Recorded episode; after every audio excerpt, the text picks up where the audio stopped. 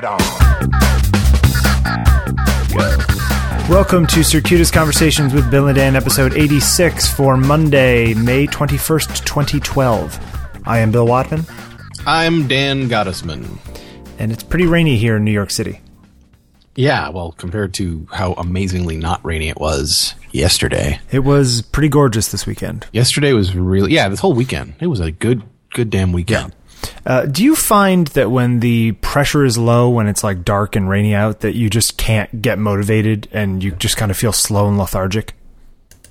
Uh yeah. I mean what you've just described has definitely you know, come across my brain a few times. I wouldn't say it's like every single time, but I, I can see what you're yeah, I've been there. I know what you're talking about. Apparently, some people claim that it actually has to do with the fact that when it's lower pressure out, Uh-huh. it actually takes more energy to move.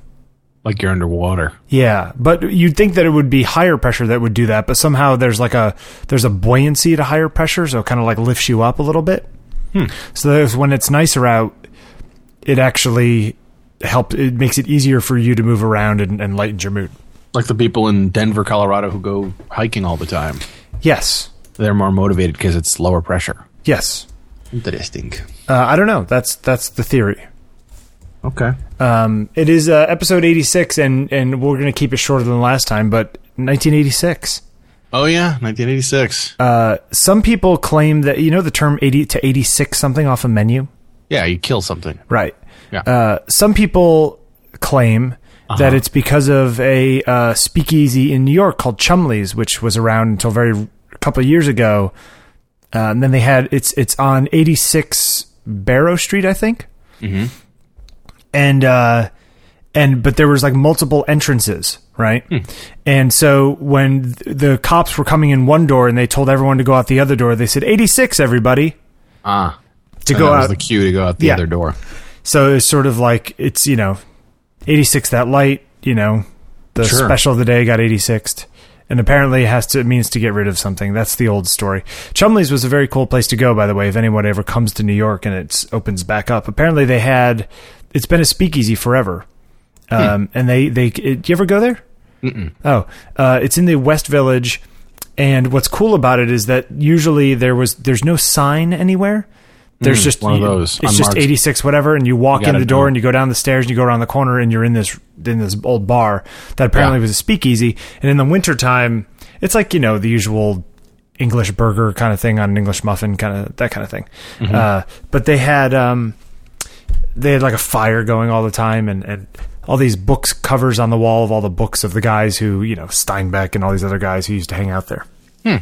Anyway, apparently they had a problem where like part of the chimney collapsed or something, and so they had to abandon the building about five years ago. And I think they're going to rebuild it. Anyway, Chumley's eighty six. So eighty six was the Challenger accident. Yeah, I was in sixth grade. Uh, yes, and I was This in is fifth grade, Roberts. which makes sense. Yep. And you were watching it or no? Yeah, yeah. No, we well, like I said, we um we had you know there were three sixth grade classes, and we all collected into one of the classrooms, and then they wheeled in one of those giant AV carts, you know, with a TV strapped to the top shelf. Um, and I guess the school had some sort of internal closed circuit cable system so that you know they could tune it, or maybe you know probably just tuned it in. You know, it was, it probably being broadcast live on TV. Yeah. Um, and yeah, and we watched it, you know, in in class. And it was mo- I mean, it was in the morning, and it was weird, you know, because I- I think that was the, that was a big deal because the school teacher, you know, Christa McAuliffe, was on it, you know, so that I think that's one of the reasons why they, you know, they made a particular big deal about it because you know it's not like they weren't. I mean, they were they were still averaging what one or two space shuttle missions a year at Yeah. least, right? So Yep. it's not like you know, it wasn't that big of a deal. Yeah, it was still it was still pretty early in. Uh, it was also um, uh, see for me in Connecticut, I remember it being a snow day. Hmm. Do you remember the weather being bad? I remember it being sunny. See, I remember it being a snow day, but maybe I'm on crack because I remember seeing When- it, it was at in home. January, wasn't it? Yeah. Well, that could be a snow day, right? It's true. It's true. Uh, also, the year that Pixar opened. What do you mean opened? Well, apparently they the studios was formed. Oh, okay. I always thought it sort of evolved naturally. Nope. Uh, guess it- it and uh, and Soviet Union uh, launched Mir. All kinds of cool things happened in 1986. Yeah. It's uh man, did you know that the not to get all grim here, but I'm just reading here that the US Navy found largely intact the crew compartment of the Challenger and all the bodies of all seven astronauts were still inside. Really? Yeah, apparently. Huh. Creepy. Yeah, imagine that. I didn't know that. I didn't know that. That's rough right there. No, the the crew compartment came back down and they were all alive. And in fact, some of the oxygen tanks had been activated, so the people sort of went into emergency mode. Huh. Yeah. Uh, also, Did they died from impact then? How did they, what was the yeah, they cause? died from impact. Oh, jeez. Um, also, uh, Chernobyl was 1986. Good year. Oh, man. Yeah. Indeed. It's uh, yeah, it's very, very, very strange. Hmm. Uh, anything else happened to you in sixth grade? Mm, can't think of it. I think I got braces. Do you get braces then? Really? I think so. Wow. Yeah.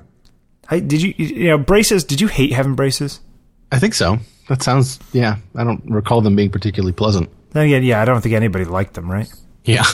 Yeah, it's very, very strange. Uh, anyway, so 1986, weird year. Hey, Yeah. uh, you had a busy day this weekend. Yeah. I did. It was a busy, uh, it was a busy day yesterday. Can you tell us anything about that? Sure. Um, so let's see. I'll start from the beginning.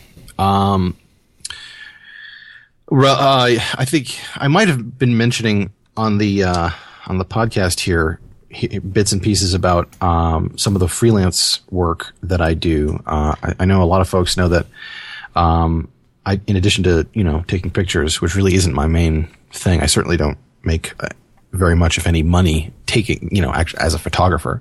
Most of the money, you know, most of my income comes uh, from working as a tech, a digital tech, which is, is sort of like a is a kind of photographer's assistant who uh, is you know um, in charge of the computer and making sure that uh, the files are coming in okay, and in certain situations, making sure that the the um, the files are being backed up regularly. Um, you know, especially in a, a tethered situation where the camera can be particularly finicky or troublesome. Um, really, what I'm what I've kind of found is that the the real thing to being a, uh, a successful digital tech is just kind of knowing what to do if and when something bad happens. The actual job itself, when everything is going smoothly, is Boring. not terribly difficult or exciting, but unfortunately, sometimes things happen.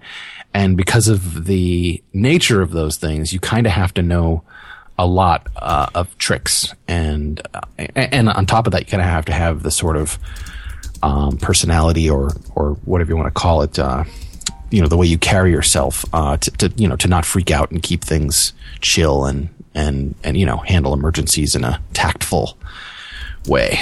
And, uh, fortunately, I have a pretty good amount of experience with that stuff, so it, works out pretty well for me. Um, so that all said, um, I do have a few friends who are professional videographer, filmmaker type folks. Uh, people who make commercials, documentaries, feature films, short, uh, short videos, industrials, you know, just all kinds of random stuff. And every once in a while, I'll get a call from one of them, um, you know, with a last minute. It's always it's always like, hey, what are you doing Monday? You know, it's always like, what are you doing, the, you know, tomorrow, like, or in a day or two, um, because they're sort of desperate and they just need somebody to to do this one job. Like I've I've shot, you know, um, interviews. I've shot like presentations. You know, some guy at a book signing just they just need to record the event. You know, that kind of stuff, or at a conference, uh, or just you know being another camera at a on a multi-camera you know event shoot, that kind of stuff.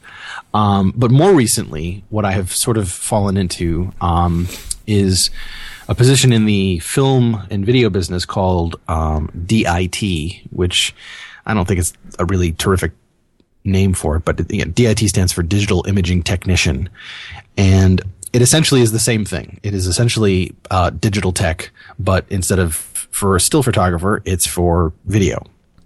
And the reason why this is sort of significant is because more and more now, uh, especially in the past three or four years, um, as these new higher end uh, cameras have been coming out, more and more people are moving away from film and towards digital video. Um, so um, the the role that uh, the digital imaging technician plays is sort of analogous to what um, the loader, the you know, the film loader plays.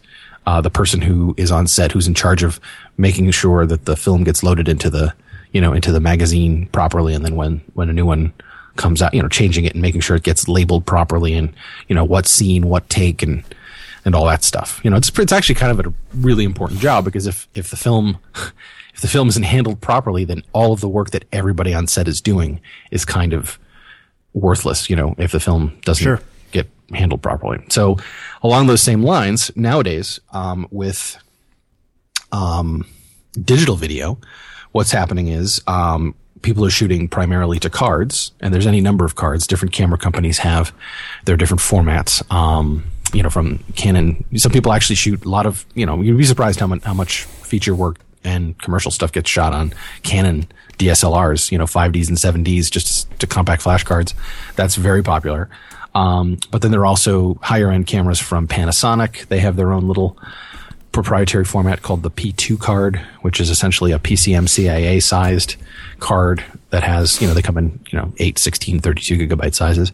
Uh, and my current favorite card format, um, is, is something that I think Sony started and it's called the S by S card, but it, it, it's written capital S, lowercase x, capital S. Uh, and that essentially is an Express 34 card sized card. It's essentially like, you know, like, like you would, you know, it's the next, I would consider it the next generation of the P2 card. And all of Sony's video cameras use it. And interestingly, um, the, the newest, uh, the, the new camera, the new digital camera from Arri, uh, A-R-R-I is the name of the company. I'm sure you guys have seen it on television credits and stuff like the movie credits. Um, the new Arri digital camera, the Alexa, shoots to uh, S by S cards as well. So it's a very you know popular standardized format, and it's nice and fast, and the cards are small, and it's all good. So anyway, what the what the DIT's job is essentially is when when the uh, when the card gets full, uh, somebody runs the card over to the DIT. The DIT is then responsible for taking the contents of the card off the card, uh, checking it to make sure that the video looks good, and then backing it up.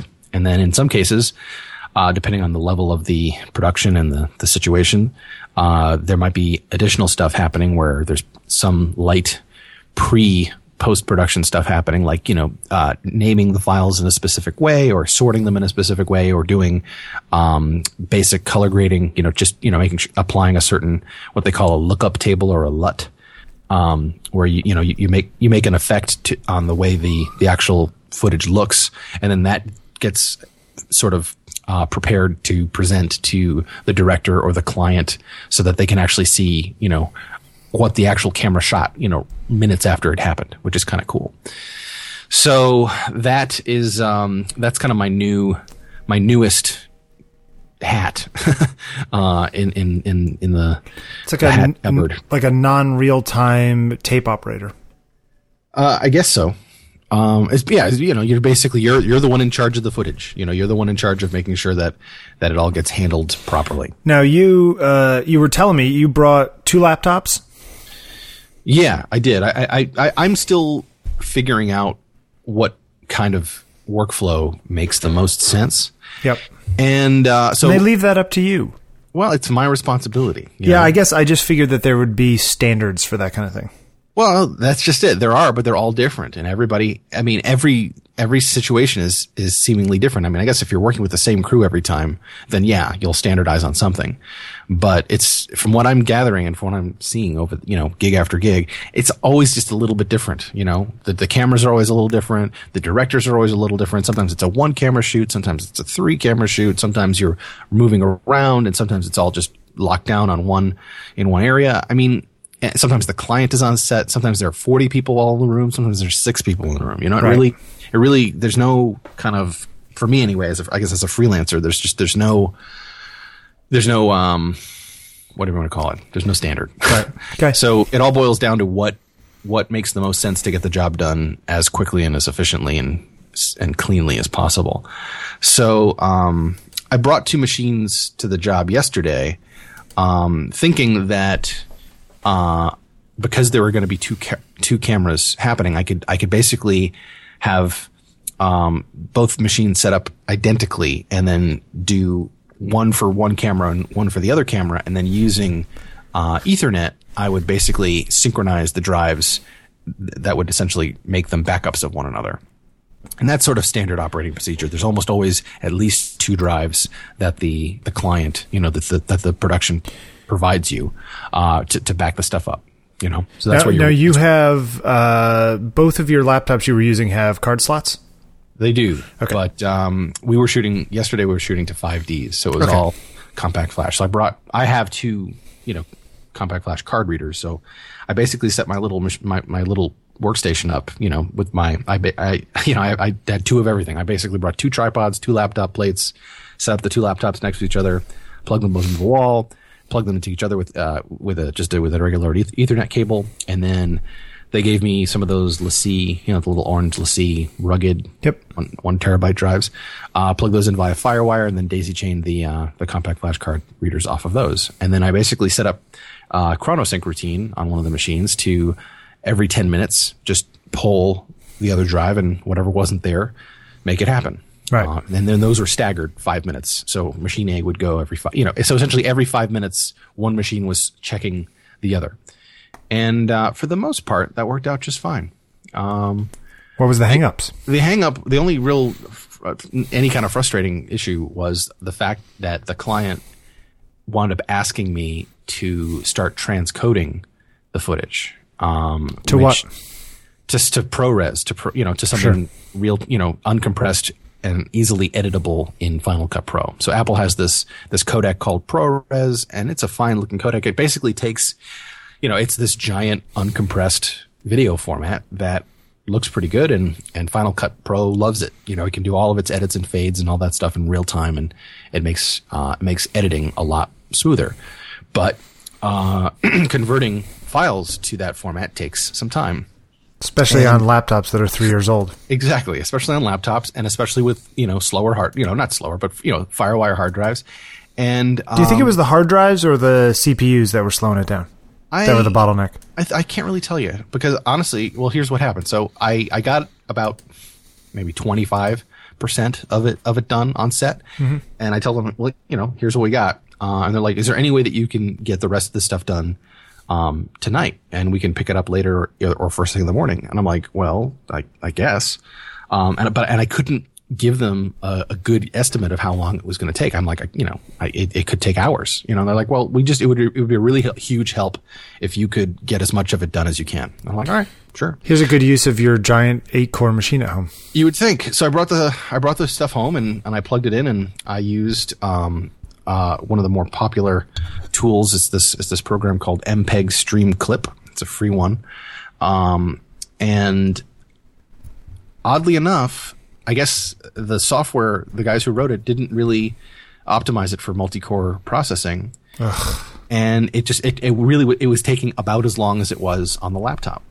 Is there an Apple tool to do this?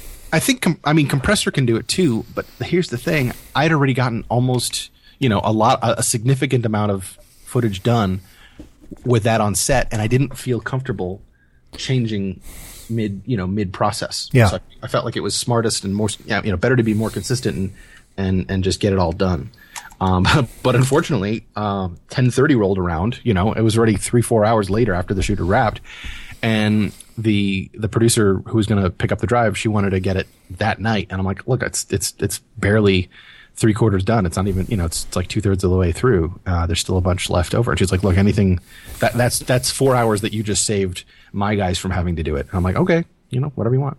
Um, so I'm definitely going to start researching, you know, best. There's got to be better ways to do this. Yeah, yeah. there have to be better ways to do it. Um, so, what, yeah, what's really kind of fun and exciting for me is that this, you know, this is a really interesting set of problems to solve. And the fact that it's kind of different every time, um, keeps it interesting. And, uh, I'm looking forward to, uh, you know, to, to, to, to, making the most of this. Cause I have a feeling this is a really good gig for me based on my interests and, and skills. You know what I, I find interesting about the video world mm. is that it seems like the workflows and best practices that these people you'd think would be really set in stone by now video people tend to be all over the place when it comes to this kind of stuff. Well, it, I just, in my it- experience, like everyone I talk to has different ways of doing everything, and it's like, really, there's no.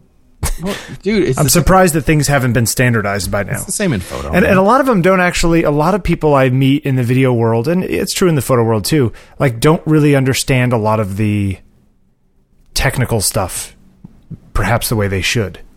You well, know? that's happening more and more everywhere, man. Yeah. it's not, it's not just in photo. I mean, you, you see that in music, Right. You see that in you know, Well, it's just kind of funny that you, like, for example, I feel like if I walked in and was doing the job you do that, that you did yesterday, Mm-hmm. Um, you would do it completely differently. I, I would probably do it completely differently. But I would also probably just walking in the door know as much as most like most of the knowledgeable people in the room, even though I don't even do that stuff. Just because I'm interested in that stuff and I kind of keep up on it. You know what Well, I mean? and, yeah, and you could do it again more. What what what would make you more prone to success has less to do with with with that, and more to do with the fact that you have a very well honed set of troubleshooting skills, which Right. is really what makes or breaks it. That's the long and the short of it. Um, Yeah. because I mean, anybody can copy files. It's what happens when the files don't copy or the files aren't where they're supposed to be. or not looking the way they're supposed to look, Exactly. or or whatever. true.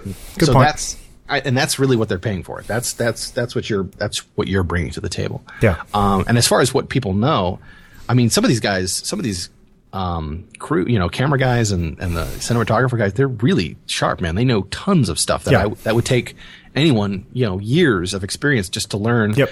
Like from even they even have their own crazy lang- language and lingo for for you know for calling stuff, which I'm just just Yeah. fascinating. It's, it's a really interesting little world. Uh, yeah, no, it sounds sounds kind of crazy. Yeah. So so yeah, I guess what seems to be happening now between the work that I'm doing um, as a DIT and the work that I've been doing with um, with Mario, the photographer that I've been Yep. slowly but surely getting up to speed with. That I mean, fortunately for me, uh, he- he's moving towards video as well. Um, Right. He his his workload used to be. I guess 75% stills, 25% motion. Mm-hmm. And that has flipped and it, and it, and stills are getting fewer and fewer far between. Um, Although his i his motion is still stills. Uh, sometimes. Yeah. Uh, when, when we do the stop motion stuff, it's Yeah. technically collecting a, a folder full of stills Yeah. and then compiling them to movies. Um, but the, the Phantom, uh, the slow motion, Sure. you know, the high speed video camera, that's, that's still full on video, you know, and I'm, I'm really psyched that I can put that on my list of things I know how to do. Um, cause that, uh, that's a, that's a neat, that's a neat trick. There was an interesting article. Um, I was looking somewhere that some guy was talking about as these video cameras get better and better, and we get all these 4K cameras like the Red and the Arri. Uh, that the need for still cameras, you can just go in and grab frames from video as opposed to shooting stills. Um, now, of course, there's all kinds of uh, sort of not moral issues, but like creative issues in this. And then you get to the point where it's like, okay, I have 14,000 frames. How do I go through and choose the one that, you know what I mean? You get into those kinds of things. But one of the technical issues the guy said was that almost every is, is about getting the frame rate high enough, not the frame rate, the uh, shutter speed high enough Yeah, that's it. because uh, in most of these most video they it looks like the frames are tight and sharp but most of the time there's a significant amount of motion blur Yeah. Well, think about it, man. 24 frames, 30 frames per second Right. is not a lot. no You know? no Uh, but it could be that the shutter speed is a lot higher than one thirtieth of a second. It's just that you know they just you know they're cutting up slices tighter. But most of the time it's people moving and stuff, and that there's there's enough motion where if you're just looking at it as video, you don't really notice. But if you had it as a still printed out at a much higher resolution, that's when you start seeing the weaknesses. Exactly. Now, you, there's a guy named Alan Trumbull, I think is his name, and he is most well known for his uh, work in the early pioneering days of special effects. I think he worked on 2001 um, and some of the other, you know, epic sci-fi classics. Um, and he's still around. He's an older guy now, obviously. But I remember watching an interview uh, with him not too long ago, and he has been, he's talking about this this trying to push the envelope of recording and and projecting um, motion pictures.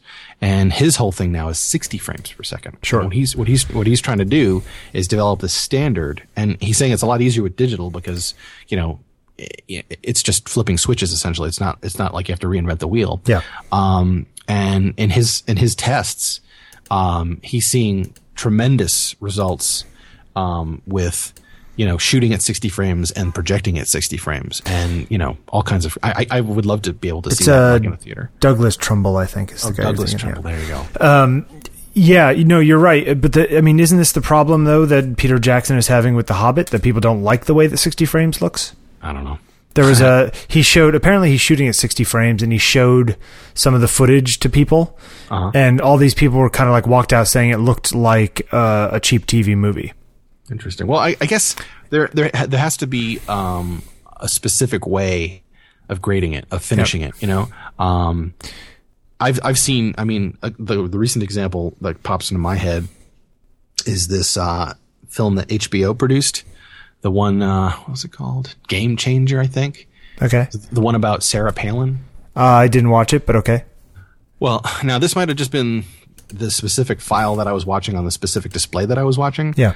But I was immediately like taken by how poorly graded this film was. Uh, when I say grading, by the way, uh, just just to put it clear, it's essentially the industry term for color correcting and yeah, um, finishing. It, it's sort of like once the film has been edited, once the, all of the cuts have been made and all of the sound has been dropped, and everything is you know everything has been paced you know together, all of it you know uh, feels good as far as the timing is concerned. The last thing that happens is uh, a guy with a really f- fancy rig, you know, um, essentially like a motion based version of Photoshop, um, goes through the entire film and makes sure that all of the colors and the overall feel of the video looks good. It's sort of like when you when you do processing in Lightroom or in Capture One when you're when you're going through your image and you know you're you're just tweaking the levels a little bit, you're tweaking the colors a little bit, you know, you're making sure the, hi- the highlights and the shadows look good, and then when you're done with that, making sure that it has the overall cast that you're looking for. Like if you want to make it look like film, or if you want to make it look black and white, or if you want to you know you kind of give it a, a brighter look or a darker look. That's what grading is essentially. Or And- or the uh, the cyan and orange look that a lot of the action films get, sure, sure, or you know, or the green that the Matrix had.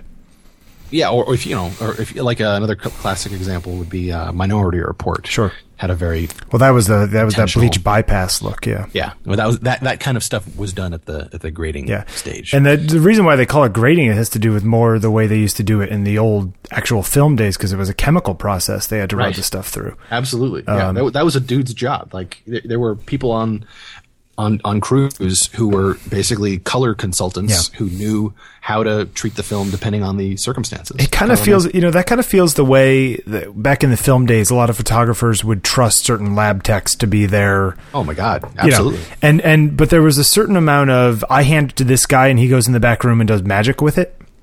yeah, which sure. I think some of some of the digital stuff in both video and film uh, has has uh, video and stills has become much less like that. Magic is sort of uh, getting a light shined on it because it's software that almost anybody could get now.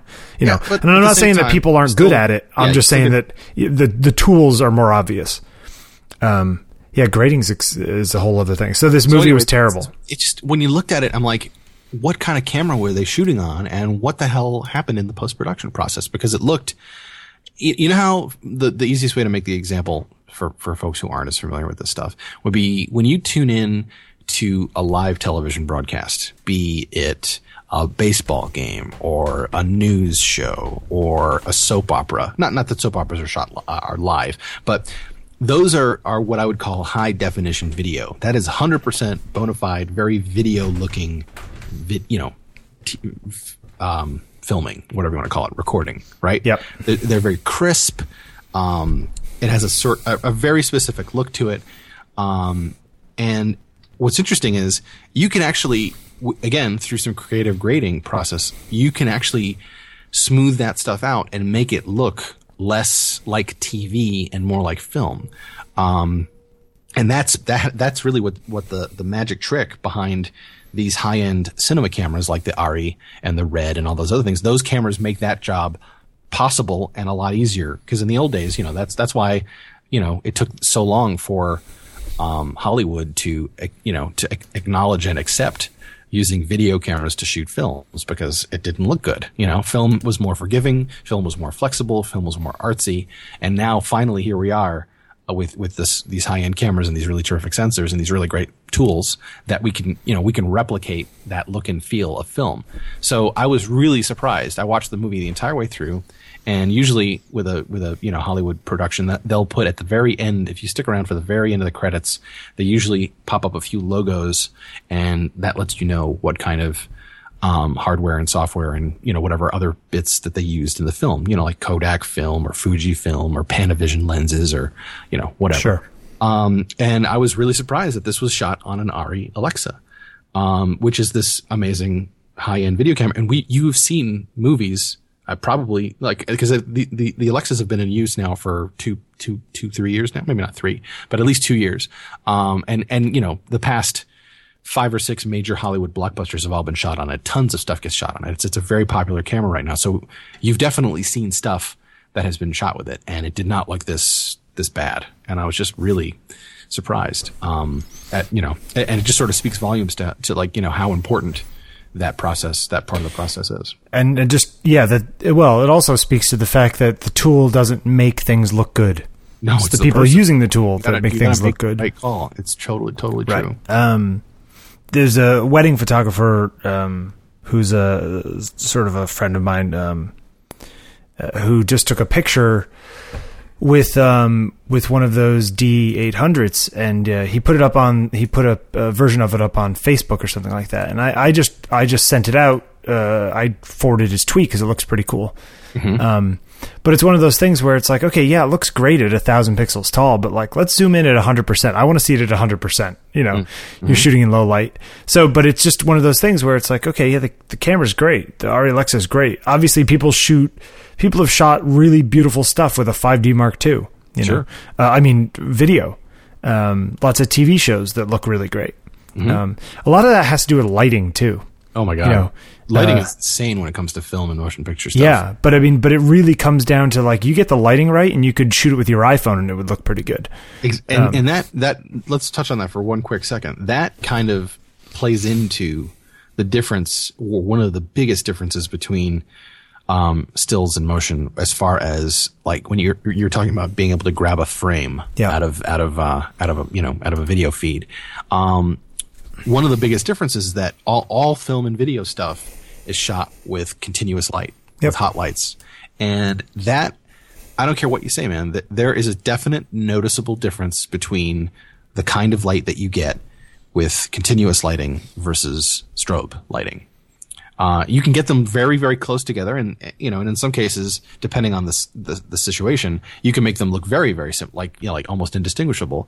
But there has there's just something special about really short durations. Like like when you pop that light and it's only on for you know a couple thousandths of a second. Yeah, uh, it's just something about the way it looks. You know, uh, I, and the other thing that's interesting to me is is the way, um, and then this is I guess more uh, specific to people, but the way people behave when they're under lights. Like when you have a bunch of lights, you can feel the heat and the brightness and all that stuff from the lights on you all the time versus when you can see the lights and they're not on and they just pop and you know you know what I'm saying yeah. there's a, there's a difference uh, in the way that that uh, that affects you and I and I, I have a feeling that that that I don't know that factors in in some way. I was taking some pictures of a friend of mine. She did some headshots yesterday, uh-huh. and uh, it was funny because I didn't even I didn't even I kept all of the modeling lights off. Okay. You know, because I didn't really need them. The room was fine. Yeah. Um, but it's just kind of funny when you don't have the modeling lights off. It just feels like you're in a room, and then the flashes are popping. Right. And the results on the camera are so completely different than what you're seeing through the through the uh, viewfinder. Yeah. Um, that's just kind of funny sometimes how, right. how different things look. Right. Um, yeah, it's it's a it's a weird weird thing. Mm-hmm. Um, yeah, I don't know. Video the whole the whole uh, color grading thing. I mean, a lot of I was talking to somebody oh at my uh, workshop last week. I just was bringing up that sort of theory I have that if you're not doing post production to your pictures, it's very difficult to make your pictures look different from anybody else who uses your camera. Absolutely. In fact, I, mean, and it's getting mo- it's getting more important nowadays with digital than it was with film in some ways because film by definition by the fact that you were using film you were choosing different films and different processing and different whatever and different kinds of prints so that your stuff kind of like looked different sort of more organically just because of the things you happen to choose and the place oh, you happen to get 10 stuff processed Ten years ago, there were dozens, literally dozens of kinds of film Yep. out there to choose. yeah Um, so nowadays it's like you you have a 5D Mark II and I have a 5D Mark II and we're using the same lens we're taking the same pictures with natural light they're going to look the same um, you need to do something to them to give them some character. And people tend to look at, say, my pictures where I do a fair amount of post processing, and they say, "Oh, you know, that looks like one of your pictures." And and it's funny. I was looking at a picture last week of somebody who's using of a picture I took, and and I, just for a half a second when I saw it, I forgot that I had taken it because it was a few a couple of years ago. And you're like, oh, that's one of my shots. That looks yeah, something I would that do. looks like something I would shoot. Yeah. and, Well, it, I and it was, and, And so it makes perfect sense. Yeah, I mean, if I were to hand you my D3, or Right. we were to go to the store and pick up or rent any medium format digital camera, and I would, and you know, and you and I would go shoot some stuff, your post processing approach would be the same, and Yeah. you would be able to make those pictures come out of any of those cameras look like your picture right. because that's the way you work. And that, Right. and that, that, I mean, I, you know, it's sort of funny to just put it that way because it's just so damn common sense. But it's amazing how many people, um, I don't know, don't, don't go that extra mile, you know? I mean, it, it's gotten to the point where you can actually, I don't know about you, but I can, I, sw- I, think, I feel like I've developed a pretty good sense of the base characteristics of most of the main, you know, major high end cameras out there, like, you know, like the high end Nikons and the high end Canons, to the extent where if I'm looking at raw file, you know, very minimally retouched or post processed, uh, raw files just out of the camera, I can some more than, more often than not guess what kind of camera was shot Yeah. with, uh, with that. Um, and it, you know, you go onto, you know, websites like Flickr or other, you know, picture sharing sites where people who are using higher end cameras share their stuff. Um, and it's amazing how, how little work gets done in some cases. It really baffles me. No, absolutely. And you know, it's uh, it's funny because as time has gone on, I've done my best to uh, minimize the character of the camera.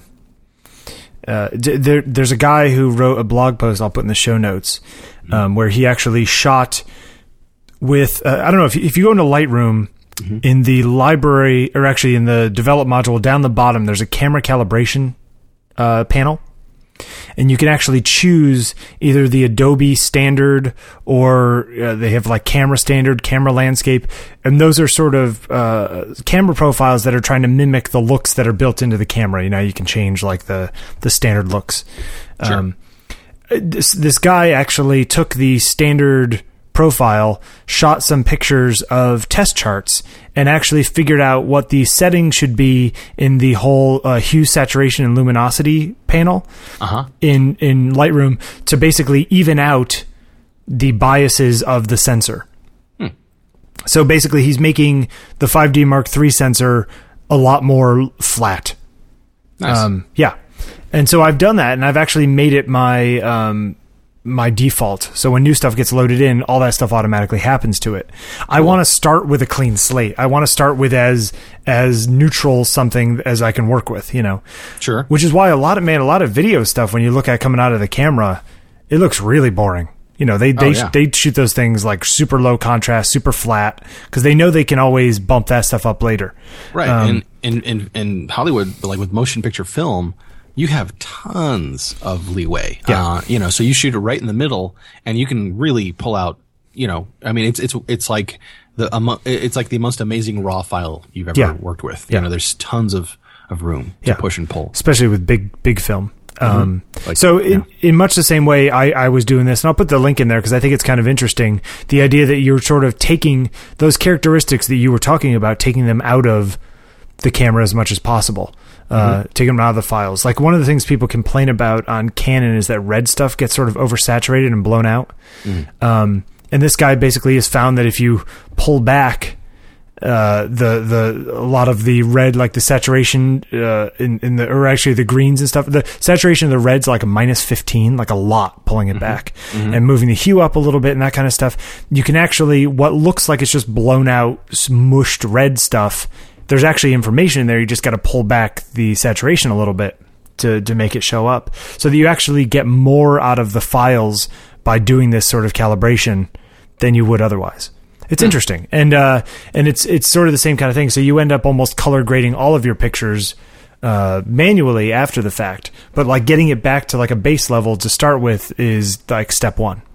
You know, uh, it's anyway, it's just cool stuff. Um, so uh, ASUS and a couple of companies put out PC motherboards with Thunderbolt on them. They've That's announced this week. Oh, that's news. Well, they, they, there was all sort of assumptions that they were going to be coming out with these things, but there hadn't actually been any. Mm. So this is very exciting that there's now uh, these Thunderbolt motherboards. However, they're pretty expensive. They're like $150 more than the equivalent one without Thunderbolt. What what baffles me is that there still only seems to be one company making Thunderbolt cables, and it's Apple. Yes. and it's like that one six foot you know Yeah. cable for. well, 50 up until now, Apple's the only one who needed it. No, but come on. I mean, how come they can't? Is there a licensing issue or something? There must be some sort of weird proprietary something or other, you know, because there should be other. I mean, like Belkin or Yeah. you know Monoprice or anybody. Like someone else should be able to make these damn. well, I get you know it's it's they're active cables, right? There's chips in the ends. it's Um, true. So there's that. Those are going to be expensive anyway. I know, but I would like to have a three footer or a one footer or a twelve footer. What is know, it now? something. Six feet? Yeah, it's right in the middle. Um, so, and it's white. I'm not, I've never been a fan of those stupid white cables, man. Yeah. Uh, I think that things as they go forward will get better. I mean, it's an Intel tech, right? So it's all about Yeah. Intel opening this stuff up. And I think as PC makers start making motherboards and, and, and people start putting Thunderbolt into PCs, you're going to see a lot more of a proliferation of devices just because they're going to, you know, they, they need to, you know, because. Well, plus it's it's like wicked fast. I mean, it's Yes. a pretty cool technology. Yeah. So, I but I just- mean, the amount of the, the people who need that fast is a pretty small minority. well, there's another. Fortunately, there's an, another huge benefit to the to the technology other than it being fast, and that is that it's extremely flexible. Because it's so fast, you can uh, convert it, if you will. You can adapt it to multiple protocols simultaneously. It can it can do like look at the the you know uh, the the Apple Right. display that can do video, Yep. Ethernet, Yep. FireWire, USB, and I think audio too. Like Yep. all in one connection. Sure. That's, that's kind of awesome. No, it is awesome. It's just whether or not people are going to pay an extra hundred fifty dollars for that kind of awesome. Well, Um, so it it means less ports on the on the board, and you can make it smaller, and you can leave off some of these other things Yep. to make it cheaper. Then Yeah. I think it's worth it. I mean, I think what we'll end up with is something where it's almost all USB ports and maybe a Thunderbolt or two. Because people Possibly. like laptops with USB. Sure. You know, they're not going to get a USB to Thunderbolt adapter that costs hundred dollars to plug in their keyboard. That's you know, dumb. Yeah. uh, not going to happen. Uh, and this this week, I I actually hosed my main Mac uh, Hackintosh. Um, Your regular machine? Yeah, my main machine. What do you mean? Do you Uh, I, I so usually when they come out with a new version of an OS, so say 10.7.4 update? Oh, right. Uh-huh. usually wait a few days and just oh, see. you, you didn't. I, I, I, for some reason, I thought you were talking about hardware when you said motherboard. You, you just m- made it so that your machine doesn't boot. You Yes. broke the OS. Okay, yes, that's- that's- I, I broke the drive. Okay. Mm-hmm. Uh, or yeah, I broke the install. Um, and so, but usually what happens is that you wait a few days, and the guys at Tony Mac and all these other places do all kinds of tests, and they say, "Oh, this replaces these files." So once you install it before you reboot, you got to go replace these files again. That kind of thing. Um, and I installed it on mine. Now, here's the thing: I've been running Mac OS 10 for what a ye- over a year now, since March of last year. Um, and 10.6. dot- I think I started at say 10.6.6. So 10.6.6, 10.6.7, 10.6.8, then 7, 7.1, 7.2. I've had no problems doing these updates. This particular update, I reboot and it just farts. It just stops. I get like a big nasty kernel panic.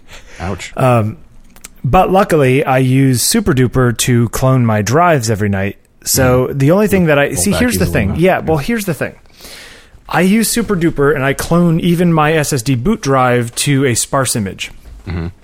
The problem with that is that you can't boot from a sparse image. No, you just res- you're supposed to restore back. Right, but that means I need to get back into the machine with another drive in order to fix the sparse image. See what I'm Oh, saying? And you don't have that. Well, what I did was I took out the SSD and my backup drive and put them into my new computer, the the new Ivy Bridge machine that I'm waiting f- to get full compatibility.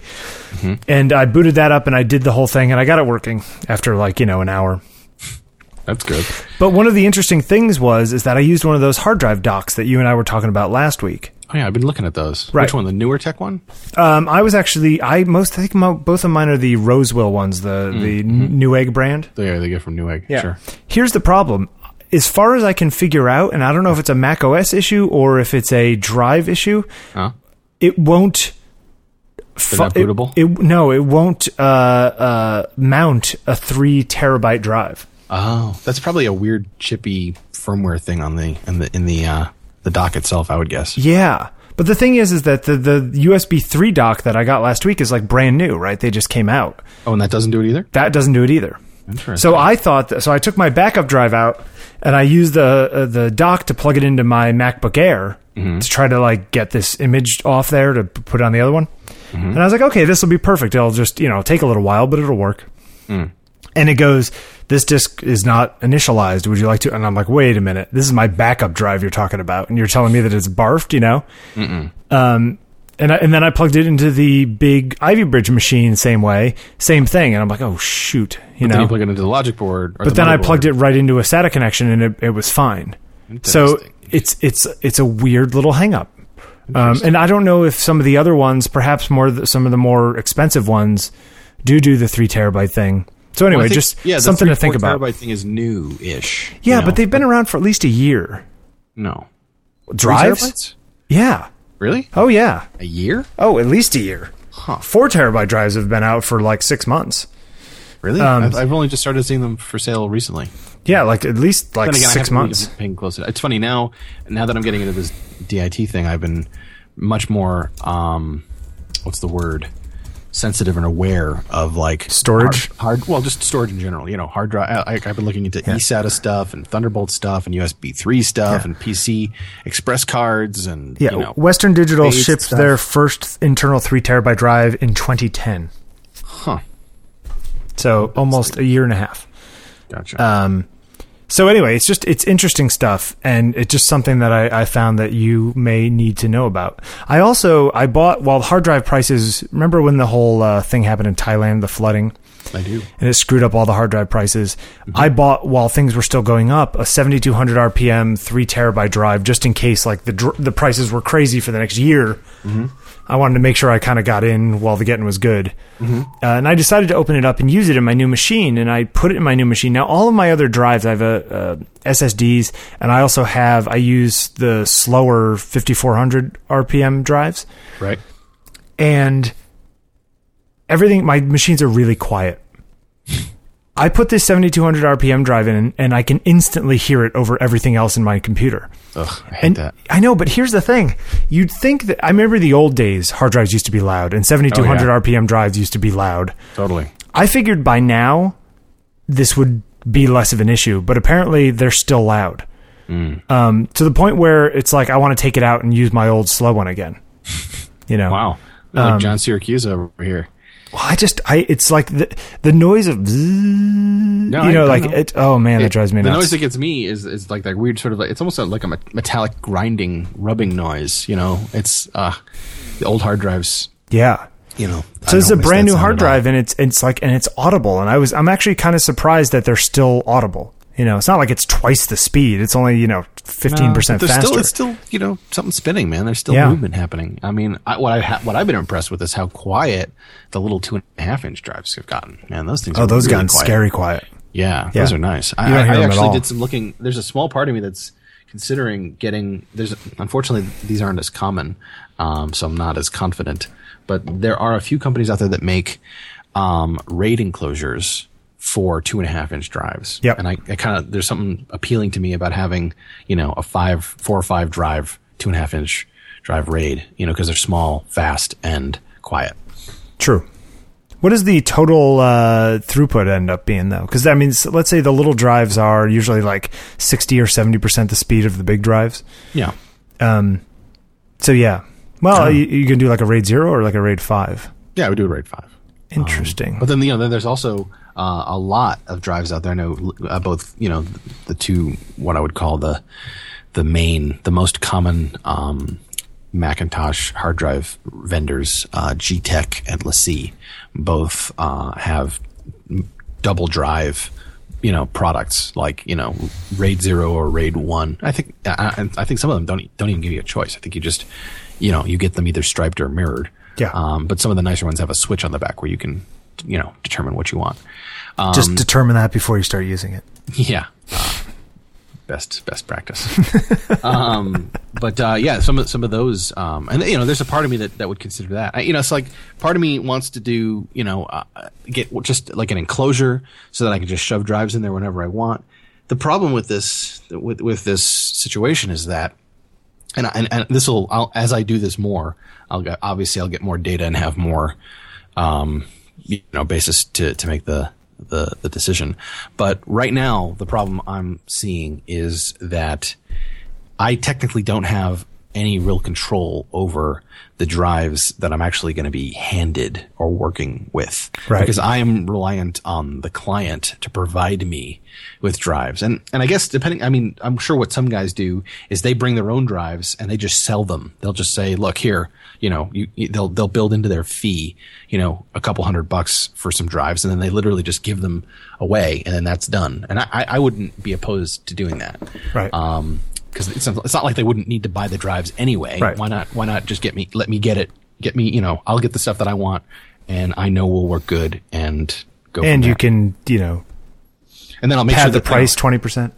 Well, not even. I mean, it's. I wouldn't. I wouldn't be doing it for for money. You know, to, to make to Right. make money off of it. I would be doing it because I would want the stuff to go as fast as possible. Right. Like right now, the the the bridge I'm I'm really looking to cross is the eSATA bridge, so to speak. Um, Sure. Because there's tons of really cool eSATA options out there, but I have yet to encounter, like, I have yet to have been handed a drive that has eSATA on it. um, the best is FireWire 800, and the worst is those little, you know, Western Digital USB only, you know, little pocket drives that are super slow and annoying. Yeah.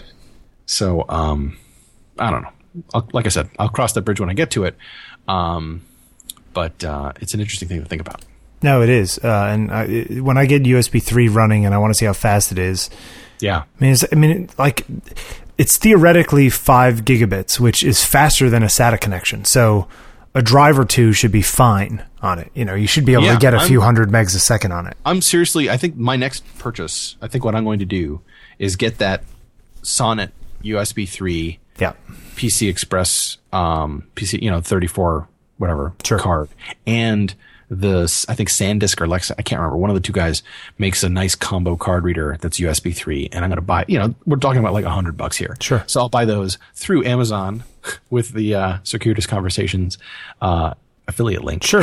Found at circuitous.tv. Uh, I'll buy those and um, give that a run and see how it behaves. That'd be handy.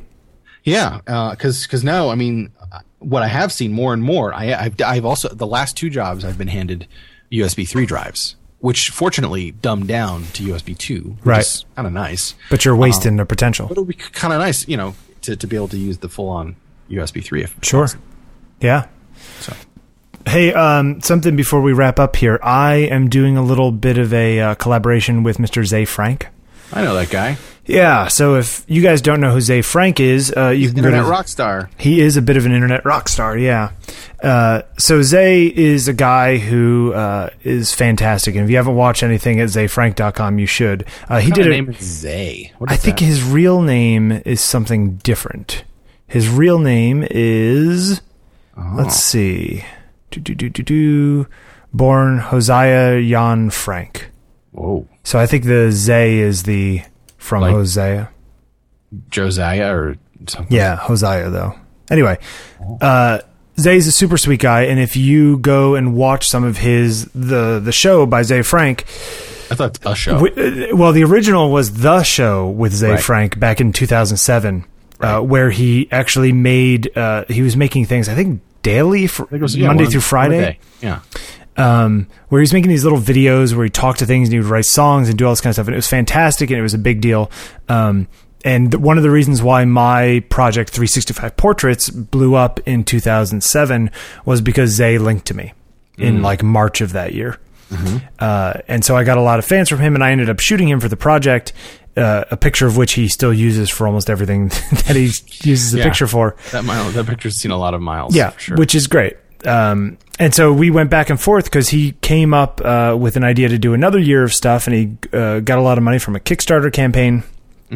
And uh, he wanted to do some collaboration, and I said, "Yeah, absolutely." So we decided to start giving people assignments to do, um, uh, photo assignments to do, and that I would announce these, and then I would judge them, and uh, it's gonna be it's gonna be a lot of fun. Have so you we- gotten any submissions yet? Oh yeah, yeah. There's uh, there's a hundred submissions or something on, on the site. So if you go to a show a s h o w dot zefrank dot com and watch this week's episode, if you watch it soon, uh, which I think is called current events. Well, he does like two or three weeks. it's Yeah, not he does. He does a few. Right. It's one of the mo- so now it's like one of the one the most recent one yes. or the one before yeah, that. Right. Um, you will see me. I guess the, the the job that we gave people, the assignment was to find somebody you love, uh, hold a camera up, get it ready to go, say I love you, and then take a picture to show their reaction the moment they react. That was the fun. Uh, so uh, we've got a bunch of submissions, and we're uh, Ze just said uh, sent me an email saying that he liked the way it was going, so we're going to do more. Um, so it's going to be fun. Neat, So Ze is there. He's a good guy. sweet. We should have him on the show. Yes, he's a very busy man, but I'm going to see what I can do. Um, and that's about it. Sweet. Anything else before we wrap up? Uh, no, I'm tired. All right, go need take to a nap. I think I'm gonna take a nap. That's smart. Yeah. Yesterday was like a 20 hour day. Yeah, it's exhausting. it was a long day. Yeah. Well, go take a nap. And I had to wake up super early. I sold a, I sold um my old White Lightning Ultra 1200. How much? Well, I, I gave it a I gave it a guy gave the guy a deal. Uh, Okay. I sold that old light and a couple of stands and umbrellas for. I probably could have gotten about 150, maybe 175 for it on eBay. Yeah. Um, but I'm just so sick of these like cheap, like half plastic, half metal light stands that I've had for a while. And Sure. I'm like, you know what? I'm just going to take, so I'm going to take that 300 bucks, uh, and buy some nice new metal stands. Maybe even get like a pair of C stands or something like that. Okay. Who knows? Who knows? Sounds like We'll a plan. Yes, sir. Uh, excellent. Uh, so if you want to get a hold of us, if you have any questions, you can find us at circuitous.tv is the website. Circuitousconversations at gmail.com is the email address. And uh, we're also on the Twitters at Bill Wadman and at Dan Gottesman. That's right. So uh, we will talk